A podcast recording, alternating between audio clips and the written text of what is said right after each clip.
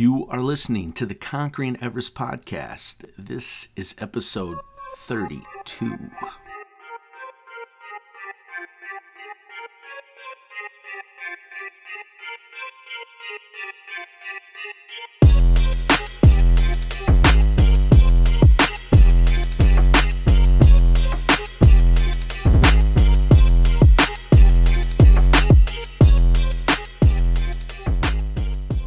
Welcome to the Conquering Everest podcast. My name is Brian Talor, and let me just say thank you. Thank you so much for choosing to spend a bit of your day here with me. Now, if this is your first time listening, welcome to the show. I'm so glad you found us. Please make sure you take time to just go through the different episodes. I've had a lot of great guests with a lot of great insights shared. I guarantee there is something for you on this podcast. If you are a return listener, let me just say thank you so much for making your way back. I hope you followed this podcast on whatever platform you listen to it. And if you haven't already, please give it a share out on your social media. And if you have an opportunity to leave a review, like such as a, on iTunes, please leave a review. Let people know what you think. Uh, it's only going to help this podcast grow and continue to provide the service that we do. Now, in today's episode, I have Kelly Inviere. Kelly grew up in a turbulent environment where she was subjected to abuse and trauma. Her parents were inflicted with addiction and mental health issues. Kelly found healing in her writing, and she wrote a book in hopes to show that there is beauty in what most view as brokenness and great strength in vulnerability. This is Kelly's story. All right, Kelly Inviere, welcome to the Conquering Everest podcast. Thank you so much for having me. Oh yeah, certainly. I'm I'm glad you reached out, and in your story is is definitely intrigues me, and I like uh, I like that you're into poetry. Um, but before we get too far ahead of ourselves, let's go ahead, if you don't mind, let's take a few minutes and just um, introduce yourself to our watchers. Sure. Um, so my name is Kelly Inviere. I am a poet, an author, and artist. Um, I am married to my high school sweetheart, and we've been married for coming up on seven years. And I am someone from the Washington, D.C. metro area. I um, went to school at the Corcoran Art School. And I have just found a lot of catharsis through writing and creating. Very cool. Yeah. I, I enjoy writing, and in various times in my life, I have been uh, a poet, a songwriter, a storyteller. It just depends on the the season, I guess, and where I'm at. Uh, different things strike me at different times. So let's uh, we get into um, your art and your poetry, but let's take a step back and maybe uh, share, uh, if you don't mind, share with us what you know what brought you to where you're at today. Oh, that's a long story, um, but um, I guess we'll start at the beginning. I find that's a good narrative place to start things, especially as a storyteller. Um, I think when I started noticing that I was having struggles with mental health was when I was about seven years old. I started having very severe panic attacks. Not that that was really what was seen by anyone in the medical community or by my family, um, because my anxiety presents very physically. Mm. So I would get very sick and um, sort of in the same way that someone who's taking a test might get a nervous stomach, I would get extraordinarily nauseated. And so, growing up in a family that was struggling in a lot of ways, my mother had her own mental health struggles that she was not necessarily dealing with, and my father didn't really know how to handle that. Um, I faced a lot and saw a lot that I shouldn't have had to see by then. And mm. so it started to manifest in me getting physically ill. And at the time, my mother was convinced that I was bulimic at the age of seven. Um, things got a little bit better after that. And then in high school, after I had my first massive heartbreak, I realized that I wasn't doing so well. And then shortly after that, I got very, very sick, like bedridden sick. And after years of diagnostics, you know, more blood tests than I can count, terrible mm. diagnosis being thrown out in the air. They diagnosed me with fibromyalgia because from the outside, my family looked like that beautiful white picket fence, happy family. And so naturally, no one's going to jump to anxiety. No one's going to jump right. to there's depression there. No one's going to jump to what's going on mentally when there are so many physical symptoms. So I, through diagnosis of elimination, was just labeled. Mm. And so I started having a lot of depression around the fact that I was going to be ill for the rest of my life. This was not something that was curable. This is not something that was going away anytime soon. And I started a little bit of therapy then when I was about 16. And I was there for about a year until the therapist started to hone in on there's more to this story.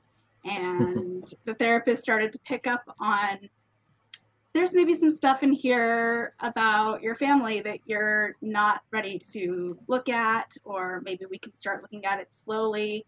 And I kind of cut and run at that point mm-hmm. because I was terrified. Yeah you know you don't ever want to see your family as something that's broken and something that is hurting you and so i kind of suppressed that and things got worse from there with my family. And my mother and father's dynamic became extremely toxic.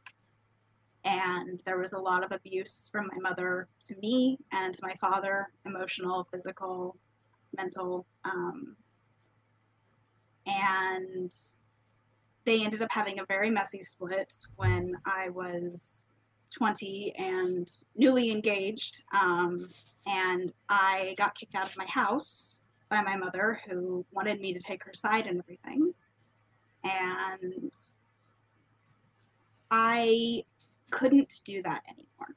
Mm. And so I ended up moving in with my in laws for seven months while my fiance at the time, my now wife, and I were making, you know, the money to start renting an apartment of our own.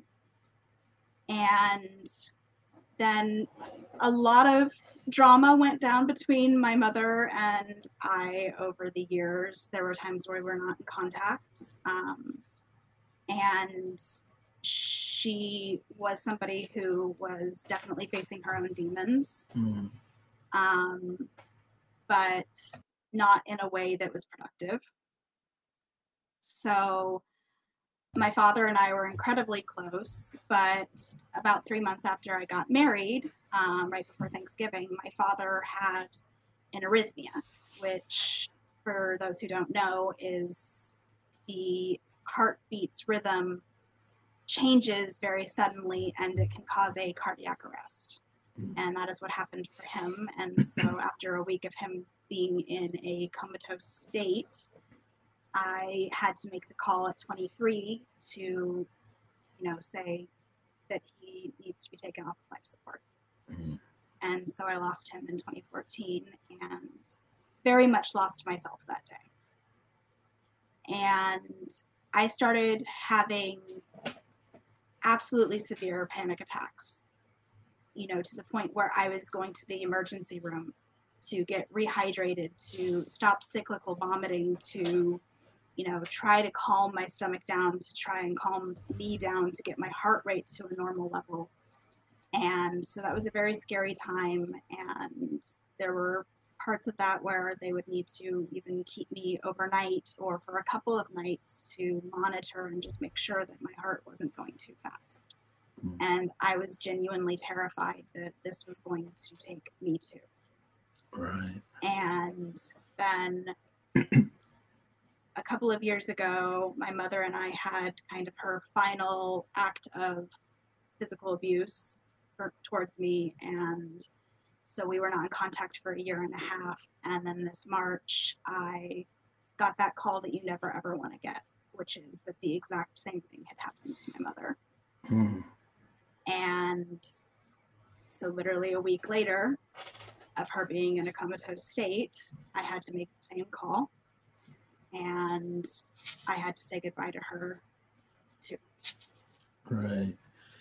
And there wasn't, so it sounds like you, you know, you didn't have a really strong relationship with your mom, but I imagine it, uh, it still hurts um, pretty, pretty, pretty bad nonetheless when, when your, your parent passes on.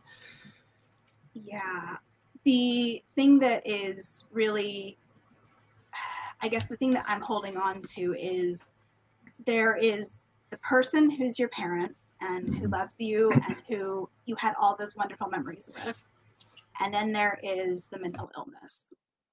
And you don't have to have a relationship with mental illness and you don't have to have a relationship you know you don't have to like it you don't have to love it you don't have to have any connection to it other than to wish it wasn't there um, but you know i did desperately love my mother and i was you know heartbroken that she could not get help on mm.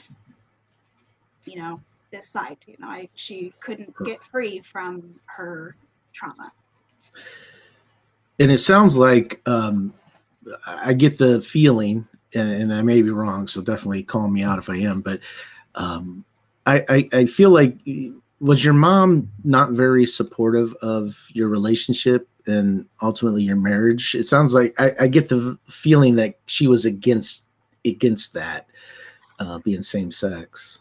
Um, it, so you're not wrong about her being against it.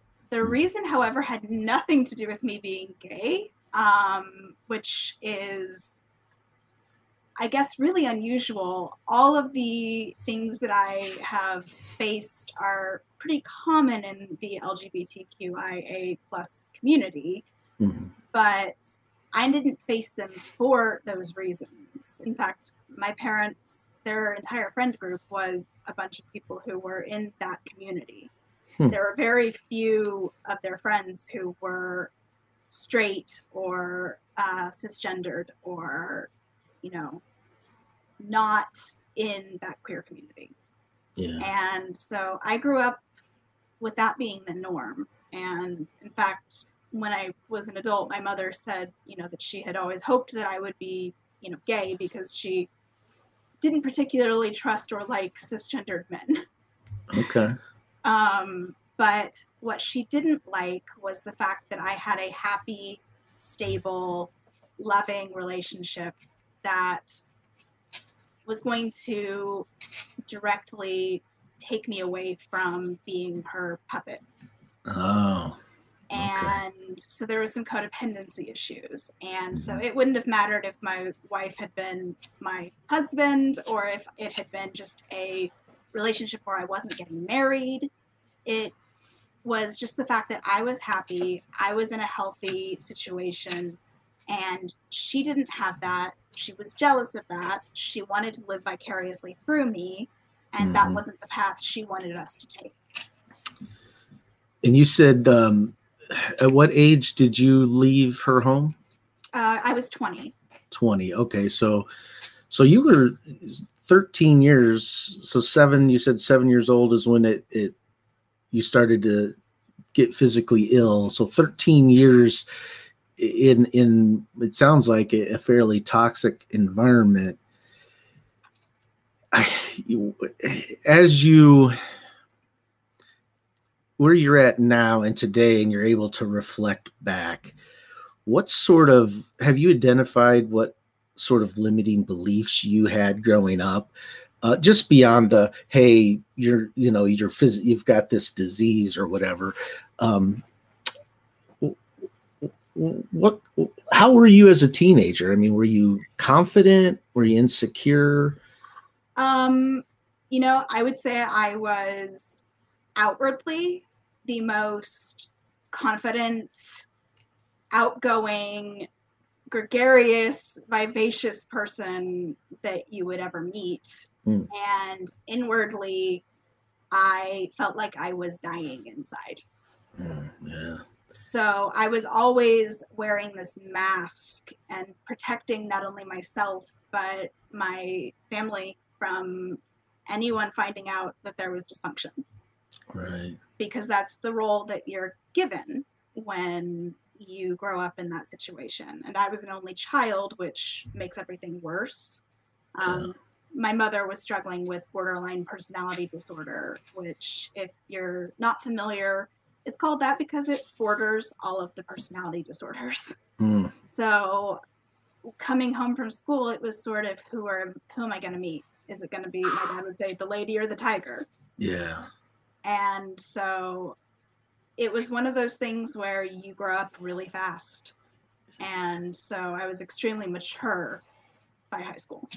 Was was your father in in in the um, in in the house all those years as well, or did they end up splitting um, up or anything? Um, so they were actually together until I was 20. In fact, um, that's one of those really hard stories. Um, when they actually finally split up there, my mother was attacking my father, and mm. I had to call the police and fill out a report. And my now wife, then fiance, was with me, and we were locked in my bedroom waiting for the police to show up. I mean, it mm. was, you know, toxic is a very good word for it. Um, yeah. But I think that from that, I have been able to, you know, in my adulthood, you know, find help and therapy and mm. Medication and meditation and yeah. you know all sorts of things that have you know helped me to cope but it's definitely one of those things where it changes you yeah when did your um did your dad i mean your dad realize um I don't know when, when your your mom and dad met and they they began their courtship and ultimately got married. Uh, was she diagnosed with any sort of mental health um, issues then, or was it later on that they they started to develop? So when they first met, um, I don't think that she was diagnosed with anything. She certainly experienced anxiety. Um, mm-hmm. I'm sure she also experienced depression. Yeah. But when they met, they were both active alcoholics. Um, they both got into recovery before having me. Uh, but that definitely colors whether or not you're going to be able to see that mental health issue. And it wasn't until after I was born that my mother remembered the extent of her abuse. Mm. And so she, rather than doing all of the steps that you need to go through to deal and cope with that. Did some of them, and then when it got hard, she stopped. And yeah. unfortunately, that meant that through the years, things got worse. So, mm. what would start as her having these explosive temper tantrums when I was little became more day in day out the personality that we saw hmm. your dad i mean it takes a strong person to um, you know be in that sort of environment and be willing to stay in that environment uh, to see it through. And I, that's kind of what as i hear about your father he seems like he was he must have been very strong in uh, in in the fact that you know he, he hear this situation he didn't know who who he was going to wake up to right? You said you didn't know who you were coming home to. Right. and uh, so did in, in in beyond addiction did your father have any mental health like did anything did he have trauma from your mother's abuse yes um, yeah. He definitely did. And it was something that we talked a lot about. Um, my father and I were extremely close and able to kind of talk through everything before he passed, which is a rare gift I have found yeah. in this life. Um, I've lost a lot of people, and that's the only relationship I can say honestly. I don't think there was anything we didn't say to each other. And so we had a lot of closure in that way, which is something to be grateful for. But my father struggled with anxiety. Um, I think the main reason that he stayed was just the fact that, you know, legally, the courts are going to side with the mother. Yeah. And my mom was incredibly charismatic.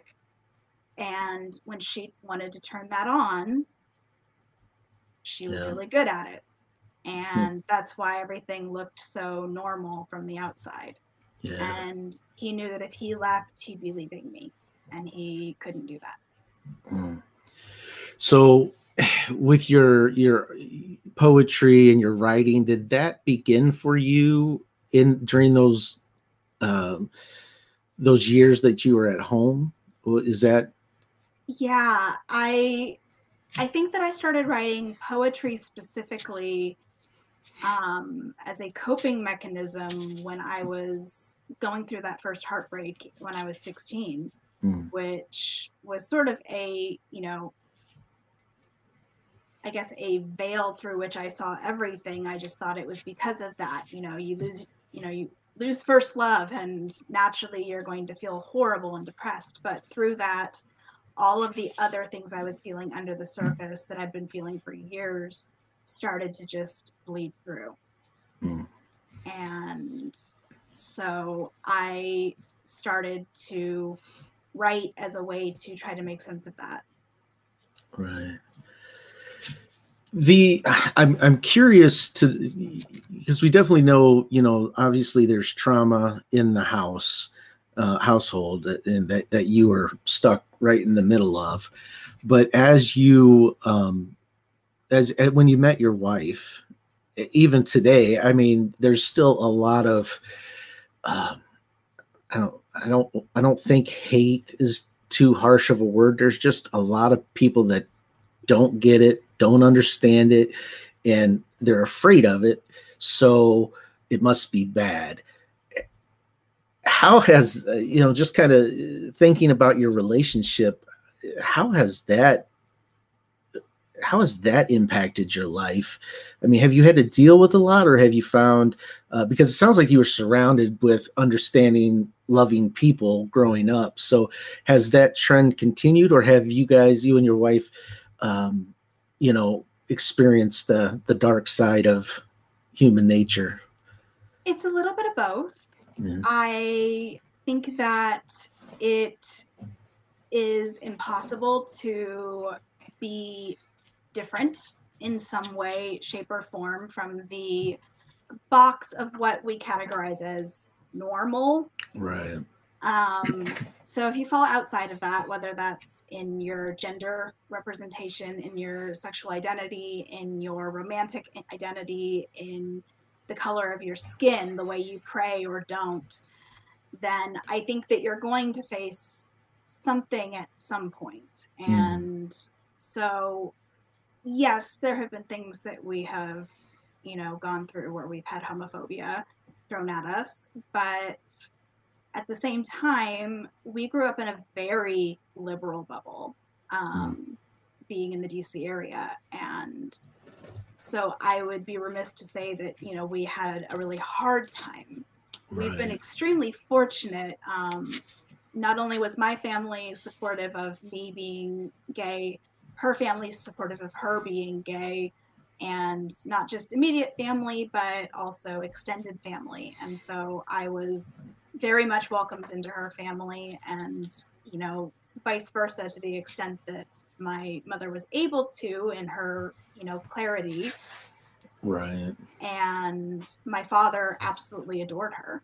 So where family is concerned and friends are concerned we have surrounded ourselves with a support network that really believes in our relationship and wants to help us to you know flourish in the ways that friends can and family can.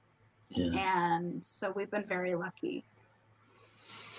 When you when you think about um, you know, kind of bouncing back and forth between your uh, years as a as a as a as a child and teenager, and, and then as an adult. But kind of thinking back, when when did you realize? And maybe this was very early for you, maybe it was late. But when did you realize that um, you it wasn't your fault? Like, because I feel like a lot of us as kids when our parents suffer we suffer and it we can't help but to take some of that residual feeling that you know we're the problem if we weren't here things would be better did you did you struggle with that uh, like a guilt growing up and if you did like when did you finally make peace so i definitely did and it did not help that i was hearing it verbatim from my mother yeah. If my parents fought, it was this is your fault.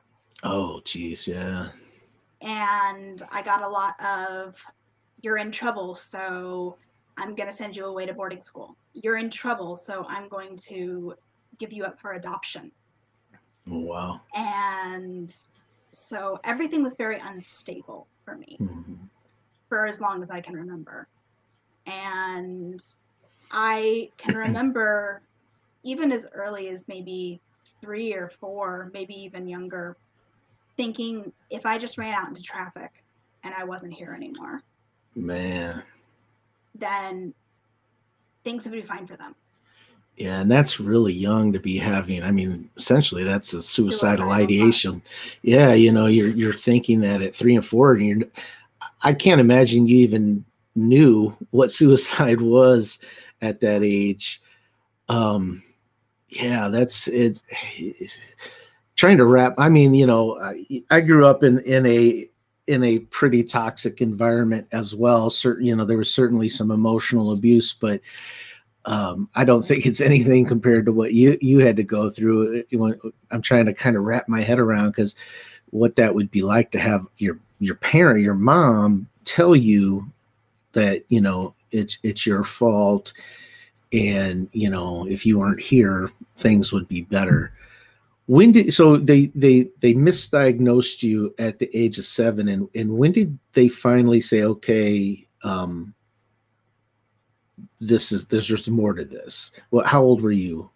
Um it was when i was 20 um, okay so you had a long period of time where you just you probably well you you you felt like you were going crazy like pretty much. Yeah. i mean i was told when i was seven that you know i just needed to get over it.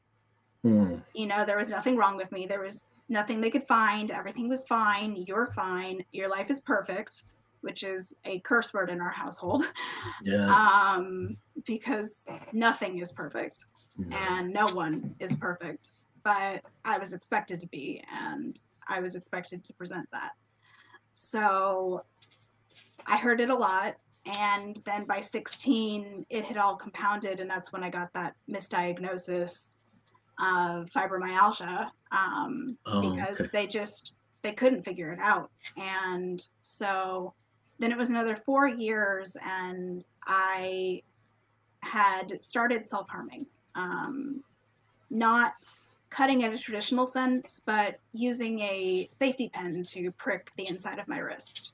Mm. And so I didn't even recognize it as self harm at the time. That is yeah. how clouded my judgment had become because was, I wasn't making an incision. Yeah. I wasn't cutting the way I'd seen my friends cut. Was it more of a coping mechanism for you? Like you just f- felt like this was a way that you could distract if I could make the physical pain something I could control, mm-hmm. then the physical pain in my body and that I couldn't control, and the physical pain of, you know, depression and anxiety and just feeling like your world is crumbling beneath you, mm-hmm. Everything that wasn't in control, that was pain that I could control. And I certainly don't recommend it, but I when I realized that that was happening and I was feeling suicidal again, that was when I got back into therapy. And I've mm. been in therapy more or less ever since. And that was when they diagnosed me with anxiety and depression and they said this is classic PTSD. Yeah. And eh, you're okay. You know, it's okay that you're not okay right now. Yeah. And I've had some really great therapists. I've had some meh therapists, but I've learned something from all of them. And I definitely recommend it to anyone who's struggling in any way. You said something there that that's so so very important, and in, and being a survivor of depression and uh, very serious suicidal ideations to the point where you know I came very close to attempting it. Um, you said they told you you're not alone. You're going to get through this. It's okay did you did you believe them when they said that? Was that a sense of relief? How, how did you how did you feel? Completely alone and yeah. completely ununderstood you know it's one of those things where it's those are pretty words. Yeah. And you know i wish that i could believe you but i've not seen anyone going through what i'm going through in my yeah. life and I think that's a real part of why I felt that I needed to write a memoir was okay. the fact that I didn't feel seen. I didn't mm. feel understood. And I was told by all of these forums and all of these therapists that there are so many people out there like you. And I'm thinking, yeah. well, where are they? Where are they to give me that advice that I need? Where are they to say, I hear you, I see you? Yeah. And I didn't you know, have that. I didn't find that. And so I kind of wanted to become that. I wanted to share what I have been through so that people know that these ugly things in life they can break us down yeah. but we're strong enough to build back up from those pieces right. and there's an art form that I talk about a lot when I'm talking about mental health issues and my past um, Japanese art of uh, kintsukuroi, which is the mending of broken ceramic with gold. Oh, yeah, okay. And they think the pieces are more beautiful for having been through something damaging and having been through something that totally shattered them. Yeah. And I think human beings are the same way. Life is going to knock us down, life is going to kick us while we're down. And when we pick ourselves back up and we piece ourselves back together with the love in our life, the joys in our life, that's that gold kind of melding us back together into something new and more beautiful. Right. Yeah, I've I've heard of that. I I didn't know the technical name for it, but um it, you know, it, it there was so for me, I mean, depression was very real throughout childhood and my teenage years and even my early adult years. Um I don't know if I knew it as depression back then or if I because I I mean there was plenty of times where like you, I mean, I wasn't three years old thinking, hey, if I just go do this, but there, I can, as I've gone back in my timeline, I, there's plenty of times where I, I can remember saying, you know, just wishing I wasn't here. And, and I grew up believing in God and I would often wrestle with him and be like, why are you doing this to me? What, I, I mean, I don't know if it's some people like to talk about it, some don't, but um, from a st- spiritual standpoint, um, whether you believe in God or or anything else, what would I mean? Did you find yourself having those same arguments with, you know, the universe? Like, what is like, why? You know, why is this happening? Oh, absolutely. I yeah. have a very, I guess, unorthodox uh, spiritual belief system. My parents didn't raise me anything in particular. Mm-hmm. and mm-hmm. they kind of raised me everything in general. Okay. It's one of the things that I think they did most right in raising me. um, so they presented me with Christianity, and they presented me with Judaism, and they presented me with Islam, and they presented me with Buddhism, and they presented me with Native American philosophies and Taoist philosophies and you know European pagan philosophies, you know like Druidism, and right. they kind of let me form my own relationship with a higher power or not as I saw mm. fit. And I 100% hated God. Mm. Yeah. Because my personal belief vacillates greatly as to whether there's this higher entity or whether it's just that energy that's in all of us. And right.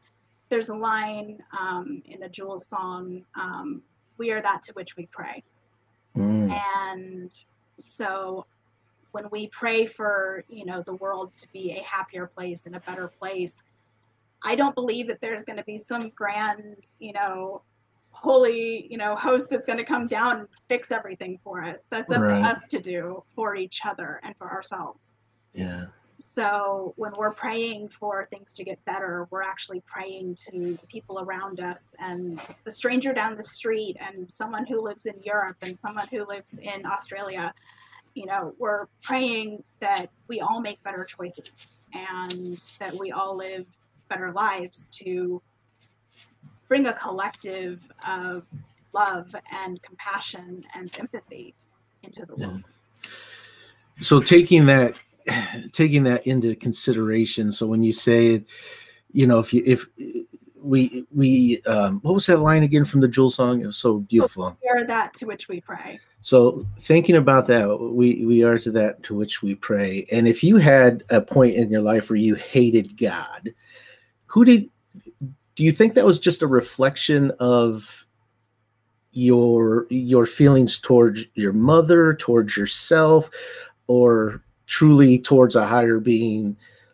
Like how do you how do you philosophize what's make that what's the philosophy behind that thought because it almost feels like you the the hate isn't necessarily directed to a higher being that you may or may not know to be real but it's directed somewhere it's going somewhere so i think that that hatred it starts with you know i do like i said vacillate back and forth and it's usually in these times of great struggle that I see that, you know, creator of the heavens and the earth, you know, mm. who could make this stop, who could help, who could intervene and didn't. But I think that that can extend to all of the other adults in my life when I was growing up mm. who could have made this stop who mm. could have seen what was going on and chose not to. Yeah. And so I wouldn't say that there was hatred towards them, but there certainly was anger and wondering why I wasn't worth changing for. Right. Why I wasn't worth reaching out for.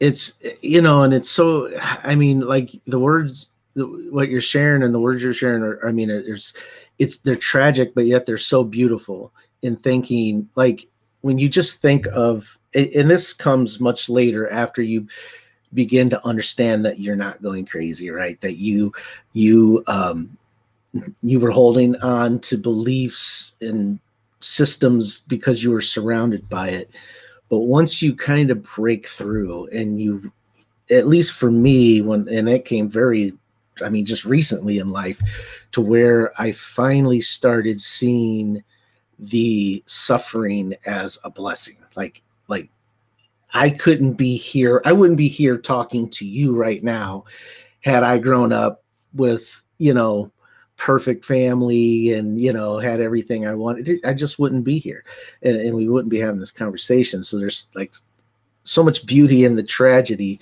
of of life. Um, and that kind of gets into now i feel like i'm getting poetic and you're the poet so let's let's talk a little bit let's first let's talk a little bit about the book that you wrote you said you said it's kind of a memoir or yes um so i had wanted to write a memoir for a while and by the time i was in my early 20s i was starting to try to map it out, you know, writing some short stories and trying to comprehend, you know, how to put into words the difficulties of growing up in a hard situation Mm-hmm. and make it relatable and make it something that people will be able to maybe find themselves on the page a little bit and see that it's okay to be in that place of pain Mhm. and this is somebody who has been there who gets it and they've built themselves back up and i wasn't really finding my flow for how this was coming out i knew a linear narrative wasn't going to work for me so i tried a couple different formats but when my father passed away i turned back to writing to journaling and writing poetry Mm. and that was a huge part of what i think saved my life Yeah. and while I was writing these poems about what I was going through and what it was bringing up from my past, I realized I was writing that memoir. It was just a memoir in the shape of poetry and Mm. poems. And I thought, I don't know if I've ever seen that before. Yeah. And I think that poetry is a very authentic and honest voice to write from. I think that we lose the structure of grammar and rules, and it becomes more akin to painting abstract, you know, artwork, which is another one of my passions and hobbies and um, art forms that I turn to for catharsis. But I think this is painting with words, and I actually have a few poems in there about that. I have a poem in there about that complicated relationship with God that Mm. I uh, mentioned, and you know, it came from a therapeutic dialogue that I was journaling, where Mhm. I was voicing both myself and this higher power, and you know, I can only describe it as some sort of almost channeling because it wasn't my voice saying, I'm here and I'm here for you and I'm gonna be here for you and your father is gonna be here for you. But Yeah. that original thing was written while I was shaking, having a panic attack, panic attack, sobbing in a hospital bed and thinking, this is going to take me. This is not something I can overcome. This is too big. It's too much. And through that came this beautiful dialogue where I eventually realized that's a poem that needs to be written Yeah. and kind of reconcile that. it's amazing um you know when we give ourselves permission to be vulnerable even if it's just to ourselves with journaling or poetry or songwriting whatever whatever the case may be like said, i've done a little bit of all of it so i don't really know what i am as far as being a a writer because it, it could be a song it could be a poem it could whatever um but there's so much uh, therapy in just getting the words out, even if they're not, you know, you're not expressing it to a counselor or a psychologist or whatever the case may be. Or it, there's just a certain therapy to it, and I always love reading things that come from that that place, that place in life where it was just dark, and I can relate everything you're saying and the way you're feeling. I can completely relate with you, um, and I know so many others that are going to listen to this, they're going to be able to relate to the, to, yeah, I'm going crazy. I can't, I can't survive this. And, and then finally, when you let yourself just, when you let it be and you, you accept it, it's here. Um, but you, you got a choice. You could either let it control you or you can begin to control it. And um, on your website, uh, so it's Kelly invier.com. mm-hmm. you've got some poetry on there. I did watch some of those. Uh, so is that something you go out and you do a lot of live um, shows or? I used to in the before times. Yeah. Um, you know, I look forward to um, being fully vaccinated and able to get yeah. out there again. Um, you know, I because of the level of anxiety that I have, I am somewhat immunocompromised. Yeah. So it's been a scary year and change. Um, and, you know, I've had my first vaccination and, you know, have the second one scheduled. And it's going to be really interesting to see what the world looks like on the other side of this. Right. Because you know, just like the damaging experiences that I went through growing up, we've collectively as humanity been going through this great trauma.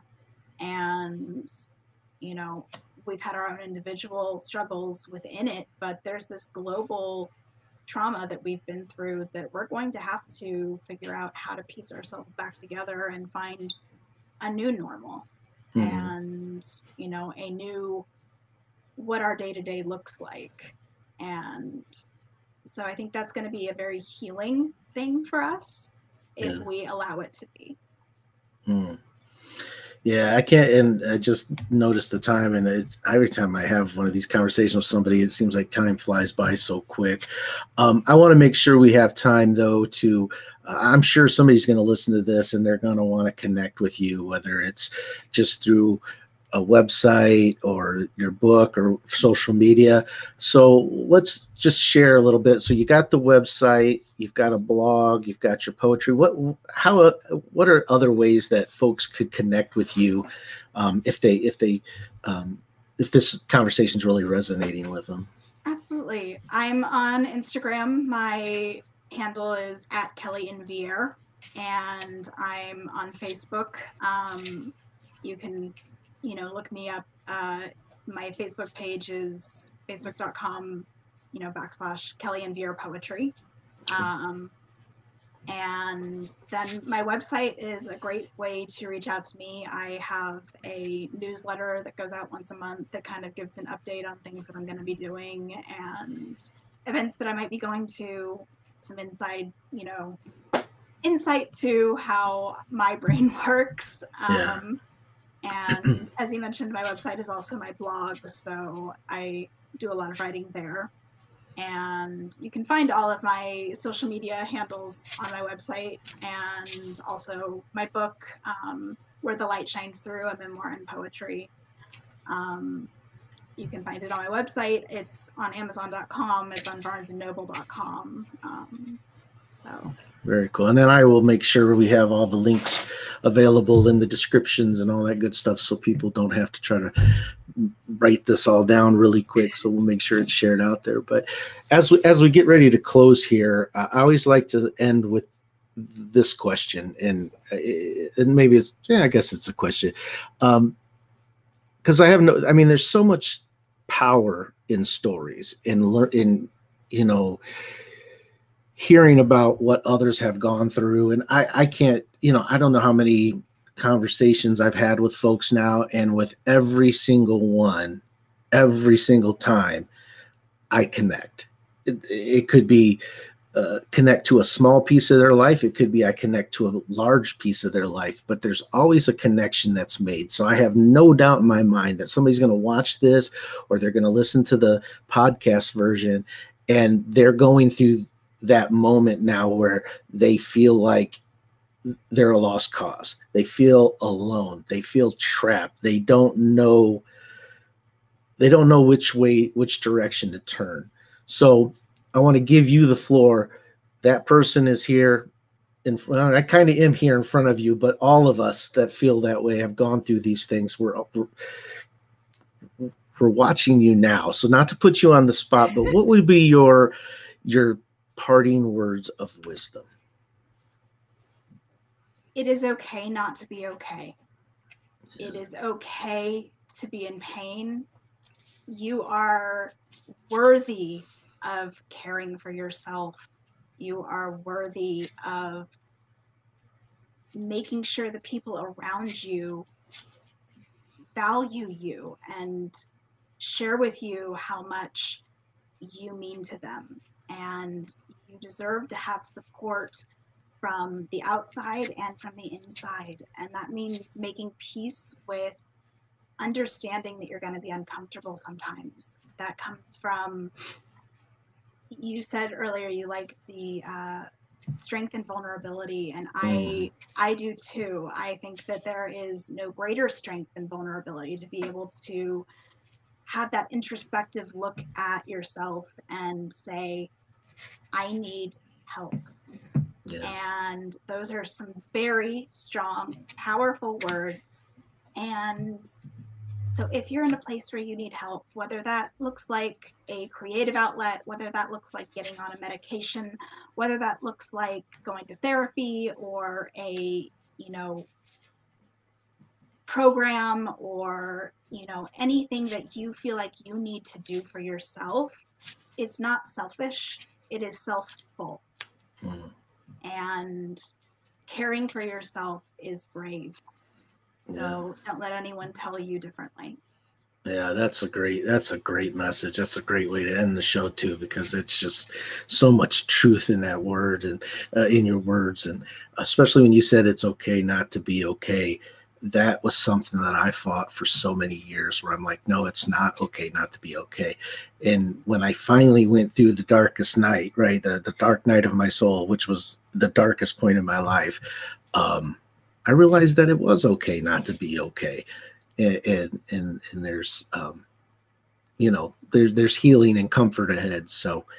Uh, thank you so much for being on the show. I am going to plan on, uh, I'd like to do a follow up with you in the future and just see how things are going and, and you know, your writing and poetry. So uh, I will, I'll be in touch um, down down the road for sure because I'd like to have you back on and, and just you know see how things are going. But uh, thanks again for being on, and uh, I, I really appreciate you being willing to share.